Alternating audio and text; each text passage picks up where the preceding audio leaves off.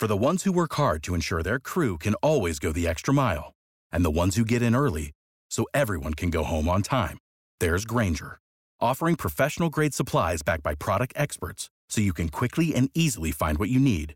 Plus, you can count on access to a committed team ready to go the extra mile for you. Call, clickgranger.com, or just stop by. Granger, for the ones who get it done.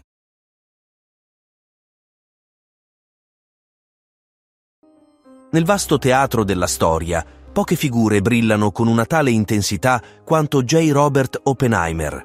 La sua vita, una fusione di genio scientifico, responsabilità morale e dramma politico, è stata tessuta nella trama stessa del XX secolo.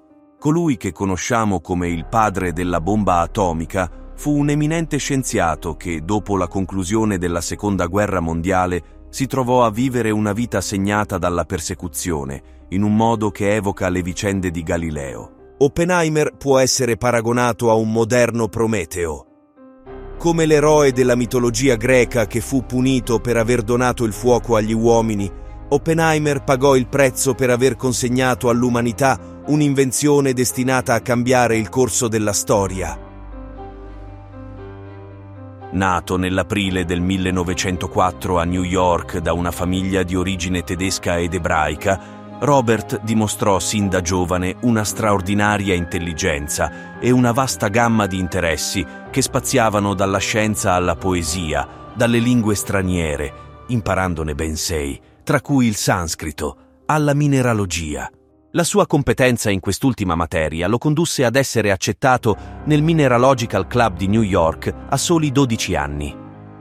Nel 1925 conseguì una laurea in fisica presso Harvard seguita da un dottorato a Gottinga, in Germania, nel 1927. Tornato negli Stati Uniti nel 1929, dopo aver assistito all'ascesa di Hitler in Europa e contemporaneamente aver sperimentato gli effetti devastanti della Grande Depressione in patria, Robert si affiliò a un circolo di amici attivi all'interno del Partito Comunista.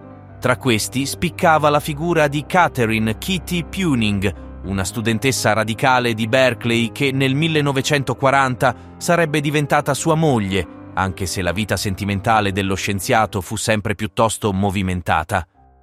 Prima del suo matrimonio, nel laboratorio di fisica di Berkeley, J. Robert Oppenheimer collaborò strettamente con Ernest Lawrence, celebre inventore del ciclotrone e vincitore del premio Nobel nel 1939. In quell'anno cruciale, coincidente con l'invasione della Polonia da parte di Hitler, che segnò l'inizio della Seconda Guerra Mondiale, Oppenheimer e il suo collega Hartland Snyder pubblicarono un articolo che il fisico e storico della scienza Jeremy Bernstein avrebbe descritto in seguito come uno dei più importanti contributi alla fisica del XX secolo. Nel loro lavoro i due autori affrontarono una questione affascinante Cosa sarebbe accaduto se una stella massiccia avesse esaurito il suo combustibile e iniziato a collassare? Basandosi sulla teoria della relatività generale di Einstein, sostennero che questa stella sarebbe stata compressa in una singolarità così intensamente gravitazionale che nemmeno la luce sarebbe riuscita a sfuggire dalla sua forza d'attrazione. Questo studio gettò le basi per la teoria dei buchi neri, benché fosse solo 30 anni dopo che questa teoria fosse pienamente formulata. Tuttavia, è importante notare che gli articoli scritti da Oppenheimer non erano sempre facili da comprendere, persino per gli esperti. Egli utilizzava complesse formule matematiche per dimostrare i principi fisici, talvolta commettendo errori, presumibilmente dovuti alla fretta. Come una volta commentò il suo collaboratore Snyder, la sua comprensione della fisica era eccellente, ma la sua abilità nell'aritmetica lasciava a desiderare. Dopo l'invasione della Polonia, un gruppo di emigrati fisici negli Stati Uniti, fra cui Albert Einstein e Leo Szilard, scrissero una lettera al presidente Roosevelt. Nella lettera avvertirono che la Germania aveva il potenziale per sviluppare armi atomiche e suggerirono che gli Stati Uniti dovessero prendere l'iniziativa in questo campo. Per condurre questa sfida, il generale Leslie R. Groves scelse J. Robert Oppenheimer come leader. Questo segnò l'inizio del famoso progetto Manhattan, così chiamato a causa della sede del Manhattan Engineer District, creato nel 1942. Nel suo ruolo di direttore scientifico del laboratorio, la prima missione di J. Robert Oppenheimer, soprannominato Oppi, fu quella di reclutare le menti più brillanti del paese. Tra questi nomi spiccavano figure di spicco come Frank Biondi, Arthur Compton, Harold Urey, Enrico Fermi, Ernest Lawrence, solo per citare alcuni dei premi Nobel coinvolti. Il secondo obiettivo era il progetto e la realizzazione di una bomba atomica. In base alle ricerche effettuate fino a quel momento, sembravano esserci due strade possibili da percorrere l'utilizzo dell'uranio o del plutonio.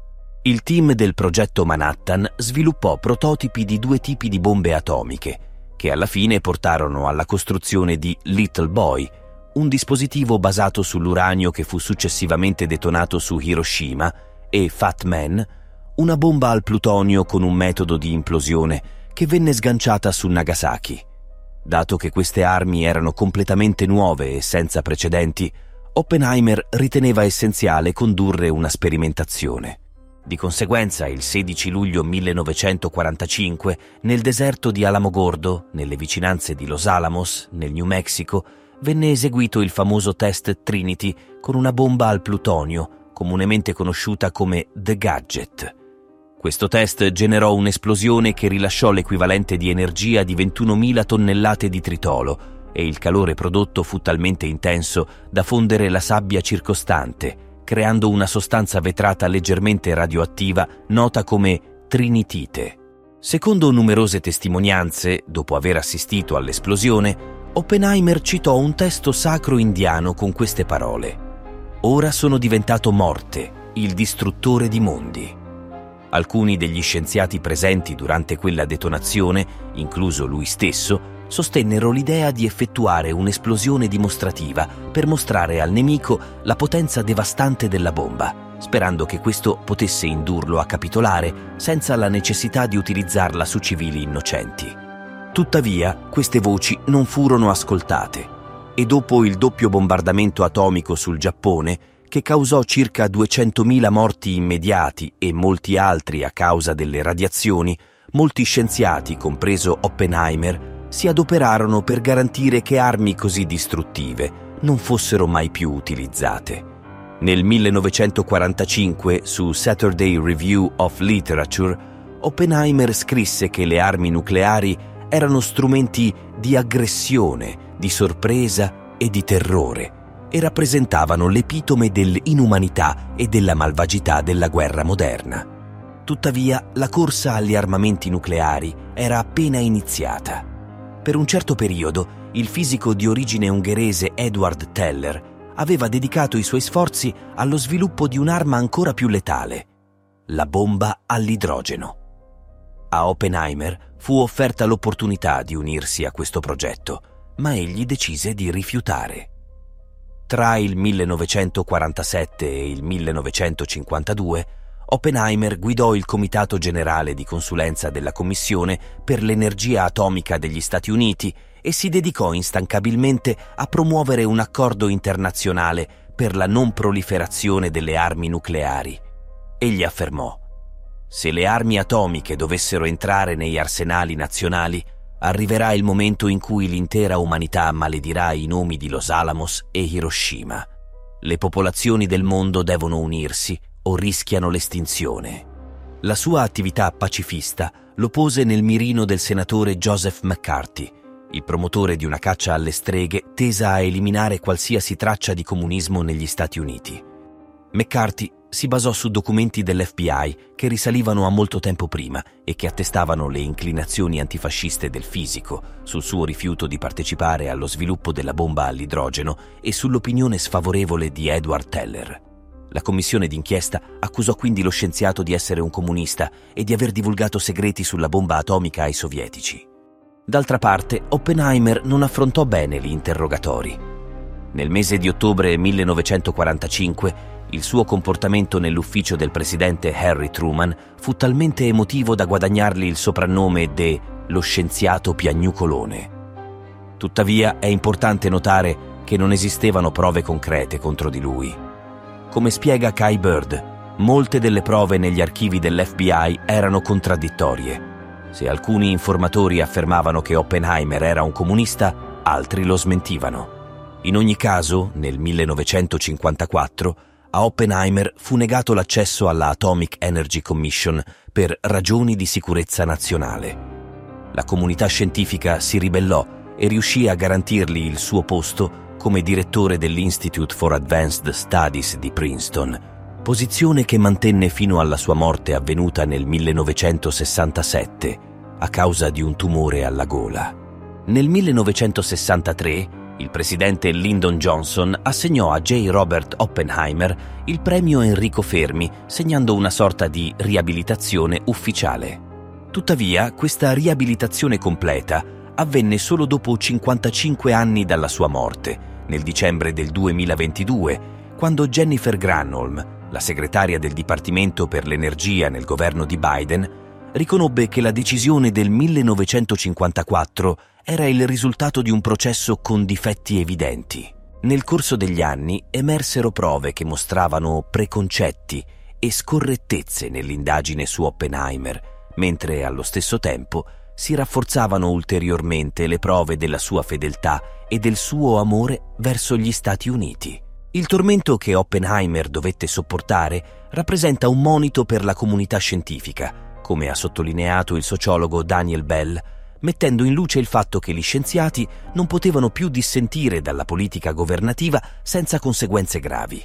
Questo periodo ha visto emergere una visione limitata del ruolo che gli scienziati dovrebbero svolgere nel servire la loro nazione. Tuttavia, quando negli ultimi anni della sua vita veniva chiesto a Oppenheimer se avesse rimpianti o desiderasse cambiare qualcosa del suo passato, il fisico rispondeva con fermezza Ho adempiuto al mio dovere, che consisteva nel portare a termine il lavoro assegnatomi. A Los Alamos non ero in posizione di prendere decisioni politiche avrei eseguito qualsiasi compito mi fosse stato assegnato, anche se si fosse trattato di creare una bomba in una forma diversa, se avessi ritenuto che fosse tecnicamente possibile.